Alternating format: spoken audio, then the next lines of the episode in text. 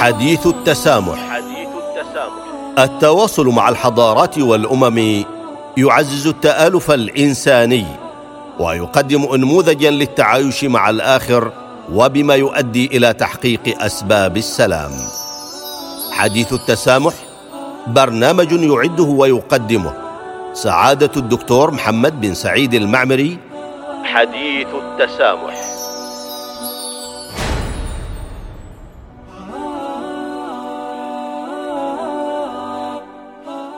بسم الله الرحمن الرحيم الحمد لله والصلاه والسلام على رسول الله وعلى اله واصحابه اجمعين والتابعين لهم باحسان إلى يوم الدين ايها المستمعون والمستمعات لاذاعه الصمود السلام عليكم ورحمه الله تعالى وبركاته واهلا ومرحبا بكم في حلقه جديده من حديث التسامح وقد توقفنا في الحلقة الماضية حول علاقة التسامح بتحقيق أهداف التنمية المستدامة وذكرنا فيها أن الإنسان العماني أدرك عبر التاريخ أهمية تخلقه بخلق العمل الصالح والمؤتلف الإنساني والتسامح والتفاهم من أجل دفع عجلة التنمية والاقتصاد قدما.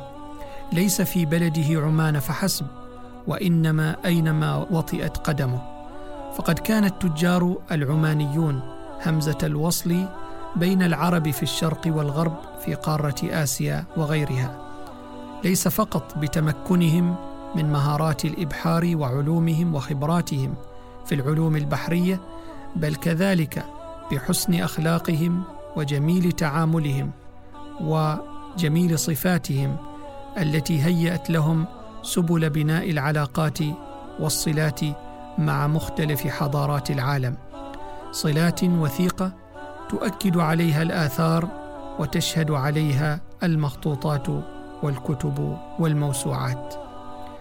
وليس غريبا كذلك أن نقرأ في المخطوطات والكتب عن أبي عبيدة عبد الله بن القاسم التاجر العماني الذي لقب بجنرال الأخلاق الطيبة في القرن الثاني الهجري من قبل إمبراطور الصين.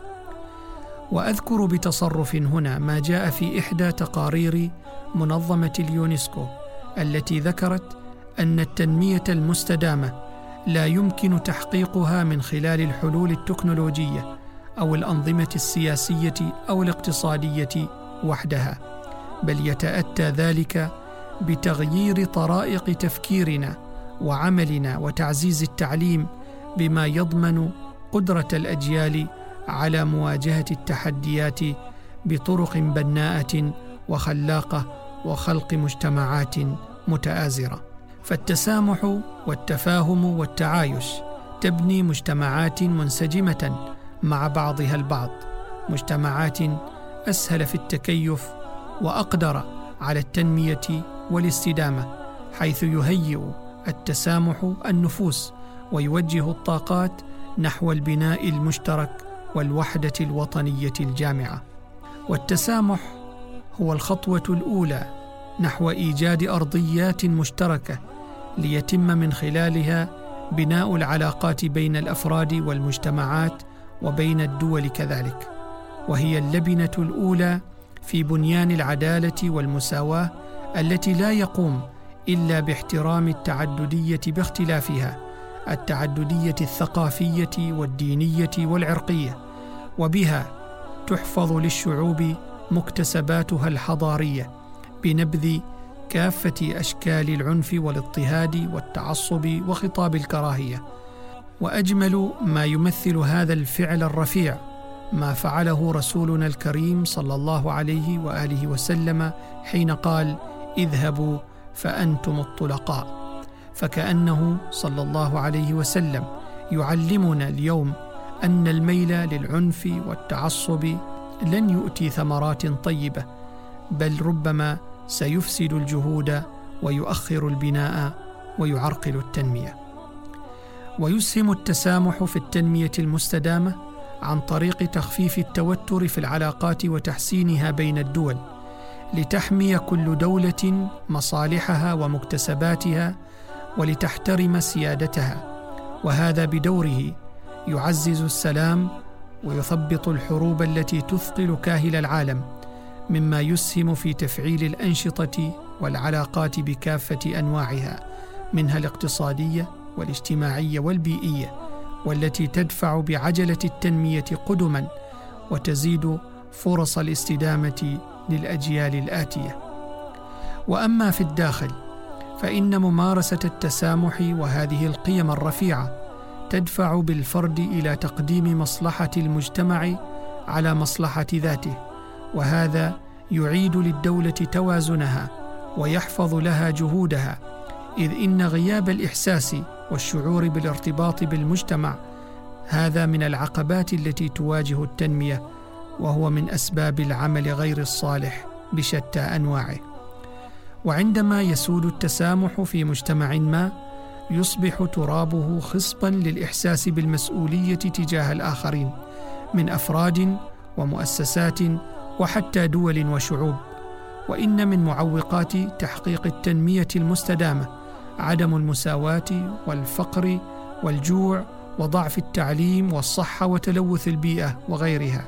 فالتسامح الذي يفضي إلى الإحساس بالمسؤولية يساهم مساهمة مباشرة في القضاء على هذه المشكلات والمعوقات المتعلقة بالتنمية المستدامة. ويؤكد التقرير الوطني لسلطنة عمان لدى الأمم المتحدة بأن السلطنة ملتزمة بتحقيق أهداف التنمية المستدامة بأبعادها الثلاثة الاقتصادية والاجتماعية والبيئية في المدى الزمني المحدد. وأنها بصفة عامة ورغم وجود تحديات لا يمكن الاستهانة بها تسير بخطى واثقة في الاتجاه الصحيح لتحقيق تلك الأهداف مستفيدة من رصيد علاقاتها الخارجية التي تربطها ومحيطها العربي والإقليمي والدولي يعززها المشاركة المجتمعية الواسعة عند تصميم وتنفيذ وتقييم الخطط والسياسات والبرامج الكفيلة بمواجهة التحديات وتحقيق الأهداف المنشودة. وأهداف التنمية المستدامة والمعروفة أيضا بالأهداف العالمية هي دعوة عالمية للقضاء على التحديات التي تواجه العالم خاصة تلك التحديات المتعلقة بالفقر وعدم المساواة وحماية كوكب الأرض من آثار تغيير المناخ وتدهور البيئة وضمان تمتع جميع الناس بالسلام والازدهار وتتميز أهداف التنمية المستدامة بالشمولية والترابط حيث إن مفتاح تحقيق هدف ما مرتبط بشكل وثيق بالأهداف الأخرى كما أنها تشمل الجميع دون تمييز فضلا عن كونها تقتضي التكاتف والتعاون بين الدول لتحقيق الاستدامة على المستوى الإقليمي والعالمي. ولقد أقرت سلطنة عمان أهداف التنمية المستدامة 2030 مع بقية دول العالم في قمة الأمم المتحدة في سبتمبر عام 2015 وأصبحت السلطنة أحد الدول الأعضاء للعمل حثيثا لتحقيق هذه الأهداف فقد أدمجت أهداف التنمية المستدامة 2030 ضمن المرتكزات الرئيسية للخطة الخمسية التاسعة والخطة الخمسية العاشرة للسلطنة.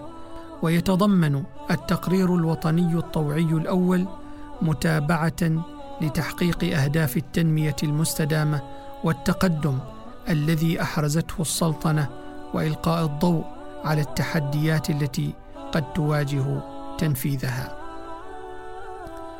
نتطرق أيضا في هذه الحلقة إلى أهمية القوة الناعمة في تحقيق مفهوم التسامح وتحقيق تطلعات الدول والشعوب على حد سواء.